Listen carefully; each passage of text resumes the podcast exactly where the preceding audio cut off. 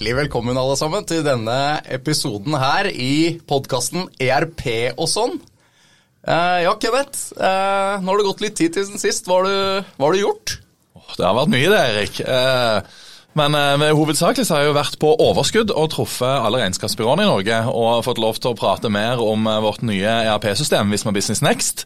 Eh, og snakket litt om planene våre for eh, regnskapsbyråbransjen. Det er kanskje det aller mest spennende jeg har gjort. Utover det så har det jo vært mye, mye fotball. Eh, Premier League er i gang igjen, og, og det koser jeg meg godt med. Du da, Erik, har du hatt, hatt det travelt den siste måneden? Veldig travelt. Det er godt å ha Premier League i gang, det må vi si aller først. Men sånn jobbmessig så har vi både kommet i gang nå med trainee-programmet. Det er en utrolig viktig arena for oss for å bygge kompetanse på skyproduktene våre i partnerkanalen. Så det er ordentlig gøy å, å følge reisen som de traineene har eh, denne høsten her. I tillegg så var det morsomt under, eh, under, velkomstdagen der når noen kom bort til meg og sa at eh, de hørte på podkasten vår, så det ble jeg skikkelig, skikkelig glad for. Og det viser at det er noen tilhørere der ute. Kanskje ikke nok til å slutte i jobben ennå og drive med dette for heltid, Kenneth, og det er vel kanskje ikke ambisjonen heller. Men eh, det er gøy å høre at vi har eh, lyttere der ute som er trofaste, og som eh, er veldig kine på å høre neste episode. Ja, det er jo et, Dette er jo et veldig fint supplement til, til den daglige jobben å få lov til å sitte her og, og, og koseprate litt. Ja. Og, og, det er klart at vi, vi har en relativt trofast lytterskare der ute, så det, så det er gøy å se ordentlig moro. I tillegg så arrangerte vi Visma Tech Festival eh, forrige torsdag. Det var et vanvittig bra arrangement med partnerne våre. Både de tradisjonelle IT-forhandlerne, regnskapsbyråpartnerne og også eh, integrasjonspartnerne våre. Og kanskje det siste var en eh, nøkkelfaktor til at det ble så bra som det faktisk ble. Og for å trekke det over da, til dagens episode, som skal handle om integrasjoner, så liker jeg å si at vi innhenter eksperter for å være med oss her nå, Kenneth, i disse episodene her. Eh, så da har vi jo innhentet en integrasjonsekspert, så velkommen til deg, Thomas. Tusen takk. tusen takk. Ja, Kan ikke du starte med å si litt om eh, hvem du er? Jo, det kan jeg gjøre. Det var jo en flott introduksjon allerede. Jeg heter Thomas Skjørten. Jeg har rollen som produktsjef for API-er og integrasjoner rundt våre skyportefølje spesielt. Eh, jeg har rukket å bli 40 år. De siste ti av de har jeg jobba i Visma. Og de siste tre-fire av de har jeg jobba her i Visma Software. Med fokus da på integrasjoner og API-ene våre, og bygge et økosystem rundt våre løsninger. Så jeg syns det er kjempespennende, og som virkelig begynner å bli et uh, område som tar skikkelig fart. Uh, og som vi ser er fryktelig viktig for oss, og veldig viktig for partnerne og de som jobber rundt oss. Så kult. Også for de som uh ja, Vi prøver å dra dette litt ned, vi da, Thomas. og Hvis det er flere lyttere der ute som er som meg, som er født med og oppvokst med en eh, fotball og et par ski, og ikke en eh, PC, så kanskje vi skal starte helt på å fortelle litt om hva, hva er faktisk en integrasjon, eller integrasjoner? Ja, det er et spennende spørsmål. Eh, I utgangspunktet, eh, for å si det veldig enkelt, så er en integrasjon er der hvor to systemer snakker sammen. Egentlig uten at mennesker er involvert. Eh, så hvis ett system trenger å hente data fra et annet system, eller et system kanskje trenger å bruke noe funksjonalitet som ligger i et annet system, så må disse to systemene på et eller annet vis snakke sammen. Det man da bygger for å få dette til å skje, det er det vi kaller en integrasjon per i dag. Så integrasjoner det er rett og slett det som får systemer til å flytte, flytte, data mellom hverandre. Systemer til å bruke hverandre på en måte, sånn som vi tidligere kanskje mennesker systemer og flytta data fra A til B så kan nå integrasjonene gjøre mye av det samme. Mye mer eh, elegant og mye mer effektivt. Mm, og så brukte du et uh, ord her, en forkortelse, et buzzword, API. Er det det samme som integrasjon, eller hva, hva, er egentlig det? Nei, API er ikke det samme som integrasjon. API er noe som muliggjør integrasjoner. Uh, det er mange måter, og det finnes sikkert masse fagprosa på hva et API sånn rent teknisk er, men jeg liker å se på det som et uh, type grensesnitt. Hvis jeg som en menneskelig bruker skal bruke et eh, datasystem, så må jeg ofte ha et eller annet form for grafisk brukergrensesnitt, hvor jeg kan bruke øynene og hendene og de attributtene som jeg har som menneske, eh, som egner seg for å kommunisere med dette systemet. Eh, men hvis jeg er en maskin, så har jeg jo verken disse øynene eller hendene eller kan bruke verken mus eller tastatur. Så da trenger jeg en annen måte å kunne kommunisere med systemet på og det er et API. API er et form for regelsett, et grensesnitt, som et annet system er i ferd med å forstå, eller har fått mulighet til å forstå, slik at det systemet kan bruke det andre systemet på samme måte som vi som mennesker kan gjøre. Så det er to forskjellige typer inngangsporter kan man si, til et eh, system. ene er egnet for mennesker, andre er egnet for eh, maskiner å bruke. Så bra. Kenneth, uh, hvorfor vil du si at det er så viktig for ERP-systemer med disse gode integrasjonsmulighetene? Ja, Det er jo òg et veldig godt spørsmål. Men, men, det er klart at hvis du ser på um, sånn som verden er i dag, så blir det flere og flere systemer som muliggjør flere og flere oppgaver som kan automatiseres og forenkles og, og um, ja, brukes av bedriftene våre der ute. Og Jo flere systemer du har, jo viktigere er jo kommunikasjonen imellom disse systemene for at alle der ute skal slippe å gjøre dobbelt arbeid. Så det API-et egentlig gjør, det er som, som Thomas så fint sa, at de, de gjør at systemene snakker sammen, men det gjør at du som bruker slipper å gjøre dobbelt arbeid. Du slipper å gjøre det samme flere steder, og du sørger for at dataen er lik alle steder. Sånn at du alltid har eh, samme data, uansett om du sitter i ERP eller sitter i nettbutikk, eller om du, eh, du da sitter i, i, i, en lagerløsning og, eller ERP-systemet, så så skal lagersaldoen og sånne ting være, være identiske. Og det, det, er jo gjerne det som er den aller største gevinsten, at du, du, du slipper dobbeltarbeid, og du har lik data i alle systemene du faktisk benytter og bare fylle inn på det du sier der, eh, Kenneth. Jeg tror Det du nevner med automatisering, det tror jeg kanskje er den store nøkkelen. Uh, automatisering og integrasjoner det er det som muliggjør automatisering i virkelig stor grad. Fordi det vi vet er at uh, Verden blir slik at alle har flere og flere systemer. Det er ikke lenger ett stort system som kan gjøre alt det man trenger. Man trenger flere systemer. Og For å få ut den store effekten av det, så må disse systemene snakke sammen. Man kan ikke ha et menneske som på en måte flytter data mellom alle systemene. Så jeg tror for å få til automatisering, effektivisering, så er integrasjoner den store nøkkelen. Og hva, hva, er det, Thomas, hva vil du si er det, det som skiller de gode fra de dårlige systemene når det kommer til eh, integrasjoner? Der finnes det jo uh, mange svar og mange ting man, man bør se på. Det første er kanskje integrasjonsmulighetene. Alle moderne systemer, og spesielt alle moderne skysystemer, tilbyr jo én eller flere måter å kommunisere med det fra en annen system, altså et form for API eller en annen form for integrasjonsmulighet. Eh, og Her finnes det jo masse alternativer, eh, hvor de, andre, forskjellige systemer har brukt dette i forskjellig grad. Så det å se på hvilke muligheter finnes, finnes det et godt API? Eh, finnes det filintegrasjonsmuligheter, hvis det er det jeg trenger eller ønsker å gjøre? Så Det er kanskje det viktigste. Hvilke tilgjengelige metoder har man for å faktisk kommunisere med et system? Og så er det jo andre ting. I den moderne verden så finnes det jo ofte veldig mange ferdige integrasjoner som man kan ta og plukke nærmest fra, fra hylla. Så mange systemer har jo store økosystemer rundt seg hvor man kan plukke med seg de integrasjonene som passer akkurat for mitt behov, allerede ferdig. Og så vil man alltid komme til en del settinger hvor man har et helt spesifikt behov, noe som gjelder kanskje kun meg eller noen få. Og Da er det viktig å se om systemet har mulighet for at jeg selv kan bygge, eller ved hjelp av en partner eller noen som, som har den tekniske kompetansen, kan bygge de integrasjonene som ikke finnes ferdig i dette økosystemet. Og klart, eh, Kommer man dit, så krever det også en del. Eh, så det å bare tilgjengeliggjøre et API, f.eks., og si at vi har et API, slå deg løs, er én måte. Men der er det også viktig at man har god dokumentasjon, at det finnes gode verktøyer, slik at vi som utviklere kan ta i bruk disse API-ene uten at den terskelen blir altfor alt for høy å, å tråkke over. Så um, Det vil jeg si er de store, store fordelene, og der vil vi se store forskjeller også på, på systemenes nære marked i dag. Og når vi prater nå, så Det har jo allerede slått oss før, men det slår meg enda mer nå at det er ganske mye muligheter eh, for kundene våre. Og det kan være en litt sånn vanskelig jungel å navigere i for å vite om man faktisk gjør rett eller ikke. Så Kenneth, du som har eh, dialog med mange av kundene våre, hva vil du si er det viktige for de å se etter når de skal ta steget opp i skyen eh, på, på ERP? Ja, så Det er jo å sørge for at du, som, eh, som, Thomas er inne på, at du er en ting å ta opp i skyen på ERP, det har vi snakket litt om før. så Rent sånn ERP-messig så, så, så, tenker jeg at da kan, kan, de få lov til å lytte til de tidligere episodene våre og høre litt på, på gevinstene for det. Men, men, det er klart at det å sørge for at du har et økosystem som snakker sammen, at du ikke ender opp med at du har én eh, løsning liggende igjen på lokal server installert et eller annet sted, der du må fysisk inn og hente fil en gang til dagen, en gang i uka, en gang i måneden whatever de, de ender opp med der, da. Eh, kassesystemer som, som, som, eh, du henter ut eh, filer fra en gang i uka og leser inn i ERP-systemet for å få oppdatert data. Disse tingene her, det må du unngå. Hvis du skal ha verdien av skyløsninger, så må du flytte til skyen. Og Det inkluderer økosystemet rundt ERP. Så vi snakker ikke bare om ERP og, og, og gjerne netthandel, det snakker, vi snakker om hele, hele pakka di. da. Og Sørg for at disse tingene snakker sammen, og at du har den totale uh, løsningen som du ønsker, og ikke kun bytte ut én komponent uh, for å få, uh, få, det du har, for å løse et enkelt behov, men se på bedriften din i sin helhet. Hvilke oppgaver er det vi skal løse, og hva, hvordan ønsker vi at denne flyten skal være i framtiden, og, og ta dette her med deg og gjør, gjør, det skikkelig når du først går i gang. Det tror jeg er ekstremt viktig. Fordi at en, en, av de store gevinstene du har når du går over til, uh, fra en jordbasert løsning til en skyløsning, er jo at du gjerne kan skru av din lokale server eh, og spare enormt med, med penger på det.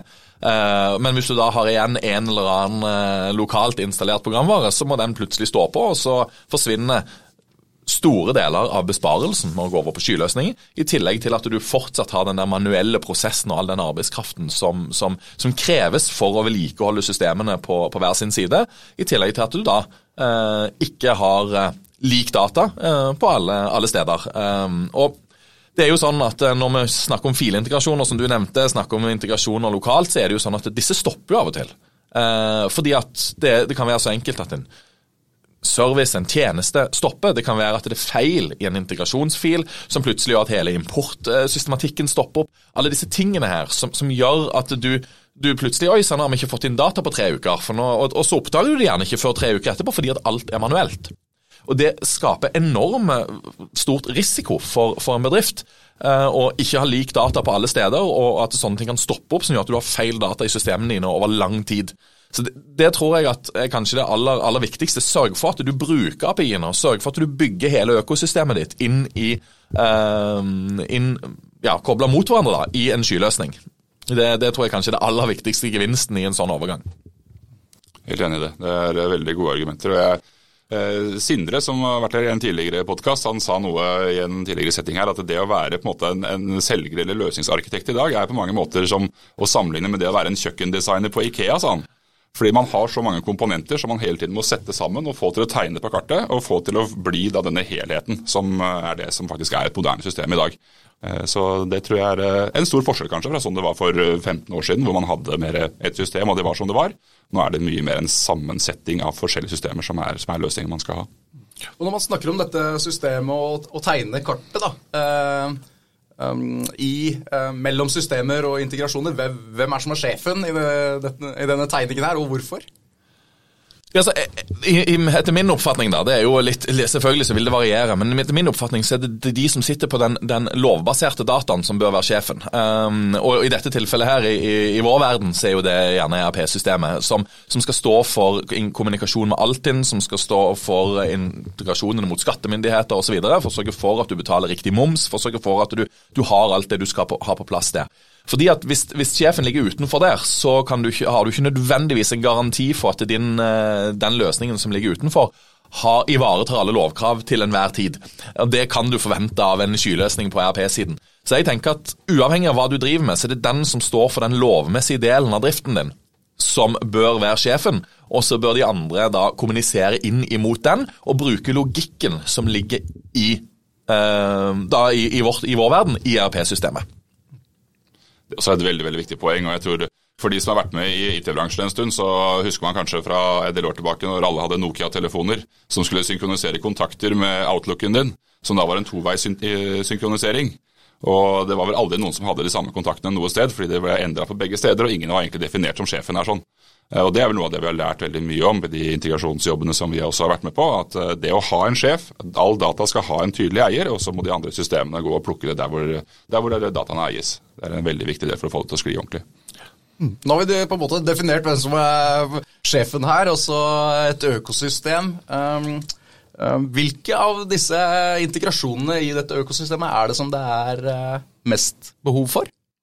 Du, det, er, det, er, det, er, en del, og det er mange. Det er mange man kanskje ikke tenker så mye over. fordi de aller aller fleste systemer har en del integrasjoner som allerede ligger der. F.eks. du nevnte Altinn. Eh, for de systemene som har rapportering mot Altinn, det er en, en, viktig integrasjon som må være der.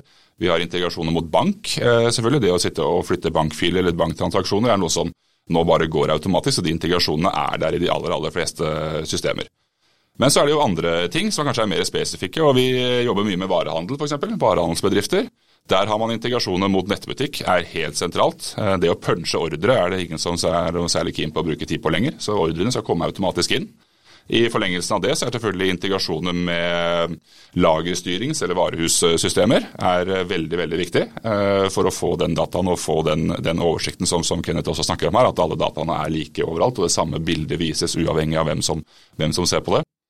Eh, frakt er viktig. Eh, beregning av frakt, beregning av fraktkostnader. Eh, kunne informere kunden om forventa leveringstid.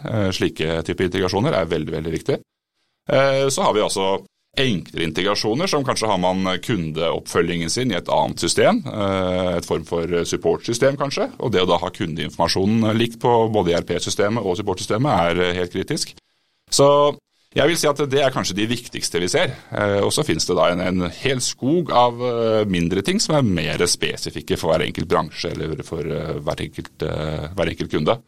Men de som er der, de tror jeg alle må, må ha på plass. Og hvordan, Kenneth, Du har jo vært med både i on-premise-tida og nå i, cloud. Hvordan ser, ser, du at behovet for integrasjoner har utvikla seg?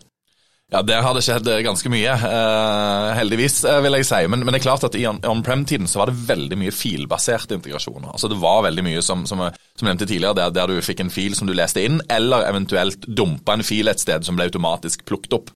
Men uavhengig av det så var det alltid en fil. alltid et eller annet. Det var, var mye mindre grad av at alt sømløst snakket sammen.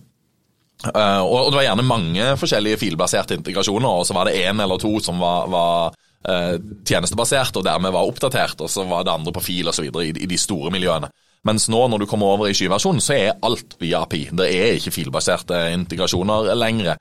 Um, det er noe annen importfil som kan, kan dukke opp, selvfølgelig. Men, men, i utgangspunktet så bygges alt nå inn mot API-er, og alt skal være sømløst integrert. Og det var aldri, eh, det aldri tilfellet før. Sånn at jeg tror at når du, når du velger system i dag, så er API-er en viktig nøkkel. Når du valgte system for ti år siden, så var det kanskje ikke eh, API du så på først. Da var API-integrasjoner. Da så du mer på, på um, løse dette, mine behov for det lovmessige jeg driver med, og løse dette, det funksjonelle jeg skal gjøre hver dag. Og så var det sånn, så må jeg lese inn fil uh, jevnlig for å ha dette oppdatert, og det aksepterte de. Det aksepteres ikke nå. Uh, ikke i det hele tatt. Når du bytter system i dag, så kreves det at du har et API som alle dine, at alle dine systemer snakker sammen uh, hele tiden.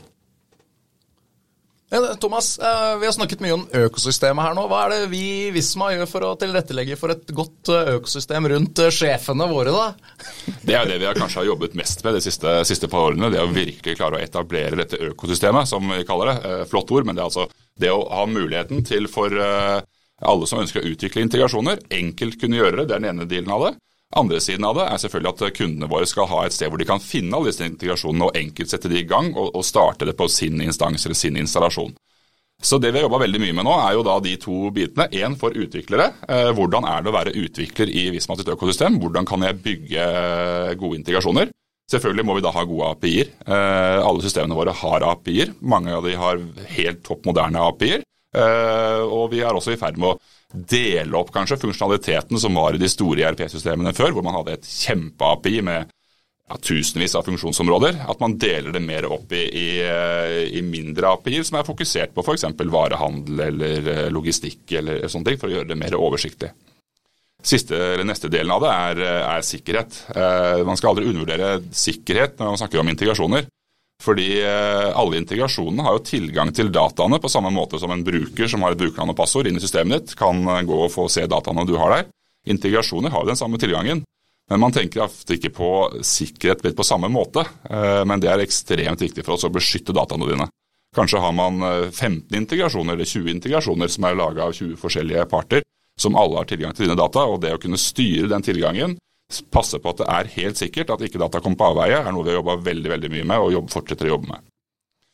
Eh, fra kundens eh, sted så er jo self-service en viktig del. Kunden skal kunne ha et eller annet sted, en appstore, hvor han kan se oversikt over de integrasjonene som finnes, og som er tilgjengelig for han og, og det systemet som han har som, som sjef, da, eller ERP-system.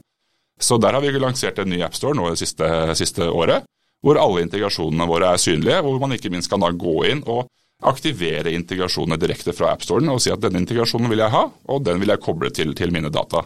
Og igjen Med sikkerhet er det der man da har muligheten til å bestemme akkurat hvilke data hver enkelt integrasjon skal ha mulighet til å trekke ut fra, fra min instans. da. Eh, og ikke minst styre det. Hvis man ikke lenger ønsker å dele dataene sine, så styrer man også det der. Så vi jobber mye med å få på plass eh, verktøyer eh, rundt det å tilby et API. API er på en måte bare steg én. Det å tilby utvikleropplevelse. Alt self-service, selvfølgelig det å tilby brukeropplevelse eller kundeopplevelse for å kunne ta i bruk disse ferdige integrasjonene. Og ikke minst det at dette skal være 100% sikkert, og dataene er beskytta på samme måte som det er i brukergrensesituasjonen vår.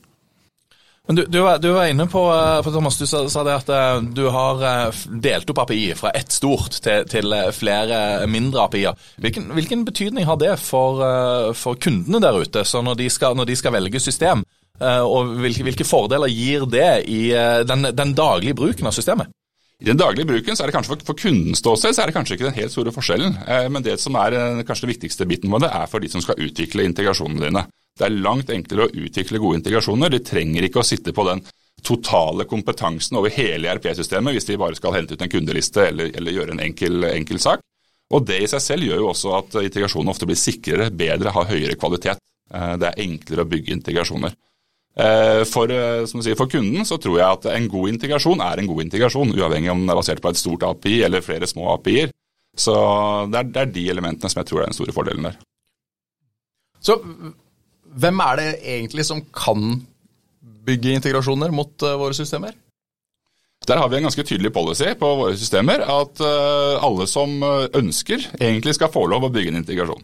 Uh, vi har et ISV-partnerprogram, som er altså de partnerne som har virkelig ønsker å sette seg inn i, sertifisere seg på løsningene våre, sertifisere seg på API-en og virkelig forstå hvordan dette fungerer i helheten. Og skal kunne da lage integrasjoner som er salgbare til mer enn én kunde. Så de er eh, selvfølgelig eh, en viktig del av vårt økosystem. Men vi ser jo også at flere og flere av kundene har både ønske eh, og kompetanse til å bygge disse integrasjonene selv. Mange integrasjoner er forholdsvis enkle. Det er ikke slik at en integrasjon nødvendigvis må være noe kjempestort som skal revolusjonere verden, hver enkelt av de. Og vi ser at den nye generasjonen av økonomisjefer f.eks. de har teknisk kompetanse på en annen måte enn det man hadde tidligere. Og vi tilgjengeliggjør også for de å kunne gå inn da og bygge en integrasjon hvis de f.eks. vil trekke ut data til Excel eller et annet verktøy som kanskje en økonomimedarbeider er eh, mer komfortabel med. Da. Så utgangspunktet har alle tilgang til å bygge integrasjoner eh, mot våre systemer. Ja, og um, Havner de da automatisk på markedsplassen, eller hva skal til for å få uh, integrasjonen sin markedsført uh, gjennom uh, ja, De havner jo ikke automatisk markedsplassen. Det, ikke, det er kanskje ikke ønskelig heller i alle settinger. Men der har vi da denne Visma Developer Portal, som er vår portal, vårt self-service-system for de som utvikler integrasjoner. En viktig del av denne, denne, Developer Portal er at man kan da faktisk eksponere, dersom man ønsker, sin integrasjon på markedsplassen. Og Det finnes to måter å gjøre det på. Enten kan man eksponere den til alle, dvs. Si at det blir liggende som en applikasjon med masse informasjon om hvordan det fungerer, og priser og og slike ting. Og eksponerer det ut på, på AppStore, sånn som vi er kjent med fra telefonene våre eller, eller andre steder.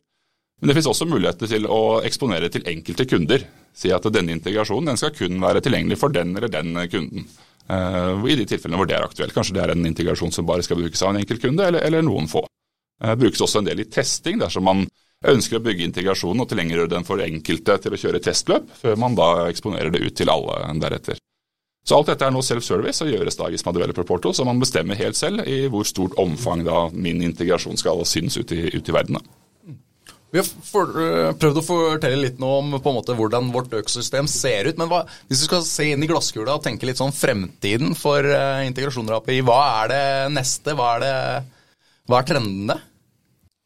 Først og fremst at det vokser voldsomt i, eh, i bruk. Uh, så det vi ser nå, Tall, tallene vi ser, f.eks. på Visma Nett ERP, er at integrasjoner står for 70-80 eh, av all data som blir putta inn i Visma Nett ERP. Så antall brukere som sitter og knatter i, i brukergrensesnittet, det går nedover. I hvert fall den aktiviteten går nedover. Og antall integrasjonsaktiviteter, integrasjonsdata som blir laga for integrasjon, øker voldsomt. Så vi ser jo det at er du ikke på banen og klarer å bygge gode integrasjoner og ha et godt økosystem med integrasjoner, så vil eh, bruken av systemet i praksis eh, dø ut eh, over tid. Og som vi var inne på også tidligere i, i praten, her, sånn, så tror jeg det at det er der nøkkelen til automatisering ligger. Det er det som vil pushe behovet for integrasjoner fremover. Folk trenger å jobbe mer effektivt. Vi trenger å automatisere flere oppgaver. Og det er man avhengig av å få en integrasjon til å gjøre for seg. Og vi snakket litt om hvis man heter ERP her, og så har vi også et annet ERP-system som blir lansert i disse dager, Visma Business Next. Hva er de viktigste integrasjonene dere jobber med når, når dere skal bygge eh, systemet fra bånn, eh, Kenneth? Ja, hva, hva de viktigste integrasjonene våre? Altså, En ting er jo selvfølgelig alle de integrasjonene som, som alle kundene våre der ute forventer at er på plass. Som, som, nevnt tidligere så har du integrasjoner mot bank og mot Altinn og alle disse løsningene som, som, som ligger der som, standard og fungerer rett ut av boksen. Eh, de er heldigvis, heldigvis på plass, eh, og, og, eh, så der er det plug and play. Og så er det jo sånn da at kundene våre har forskjellige, veldig forskjellige behov.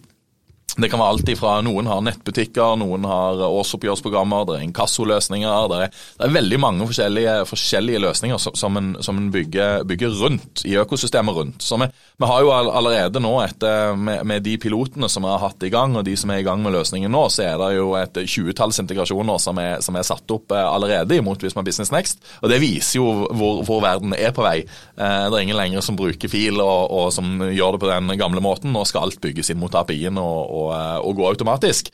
Og det, det, er veldig godt å se at vi, vi er der, og at det går såpass fort å, å få i gang de, de nye løsningene. Kan du også nevne for Visma Business eh, Next at der er jo for første gang fall vi leverer et API som er basert på noe som heter GrafQL-standarden som er en eh, standard eller en måte å bygge API-er på som eksponerer data på en litt, eh, litt, annen måte enn det et standard det vi kaller REST-API gjør, som f.eks. hvis man har nett-DLP eller payroll-produktene våre har. Så der har man store fordeler for eh, å hente ut data, som ofte er en stor og viktig jobb i et ERP-system. Det å hente ut data til rapportering eller analyse. Og der er GrafQL uovertruffent. Man får henta ut store mengder data veldig effektivt, og man kan også styre mye bedre hvordan disse dataene ser ut for det mottagende systemet. Da. Så det er absolutt noe å sette seg inn i, og veldig spennende at vi kjører det på, på Visa Business Next. Mm.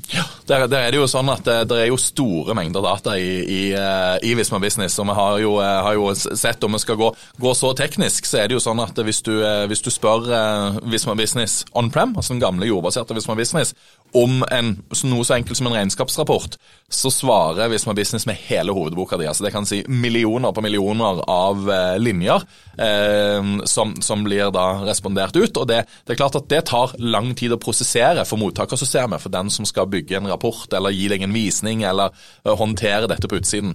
Mens, uh, mens, som du nevnte, GraphQL det gir deg egentlig akkurat det du spør etter. Så skal du ha en gitt konto en gitt periode, så får du kun de 200 radene som faktisk da er i bruk. Uh, og, og, og, dermed så går det ekstremt mye fortere å jobbe med, både i å avlevere dataene fra Visma Business Next, men òg for mottakersystemet, mottakersystemet å prosessere og jobbe med dataen. Så det som tidligere kunne ta minutter, tar nå, nå under, altså sekunder i prinsippet, å, få, få ut dataene på. Er denne måten å hente på noe vi kommer til å ta lærdom av inn i de andre systemene våre, Thomas? Ja, absolutt. Eh, vi ser jo at rapporteringssystemer er kanskje de største forbrukerne av API-ene våre, eh, det som henter ut data. og Basert på erfaringene vi nå bygger oss fra, fra Business Next, så, så, vil det absolutt være noe som vi eh, vurderer, og mest sannsynlig også vil se de andre systemene våre fremover. Så bra. Bra at vi lærer. på alle mulige måter. Jeg har lært masse hittil i dag, så det er kjempebra. Thomas, hvis du skulle nå har vi snakket veldig mye om sjefer, eh, om økosystem, om eh, API-er. Men hvis du skulle si det viktigste for kundene våre når det kommer til eh, integrasjoner opp mot ERP, hva, hva er det? Ja, jeg har vært inne på det tidligere. som du sier. Jeg tror Det aller aller viktigste er at det nye systemet du skal velge, det skal ha et godt og det skal ha et moderne API. Eh, og Der finnes det masse tekniske ting vi kan eh, dykke ned i. Men eh, et godt moderne API i dag er basert enten på REST-standarden eller kanskje da også GraphQL-standarden som, som, ble nevnt her.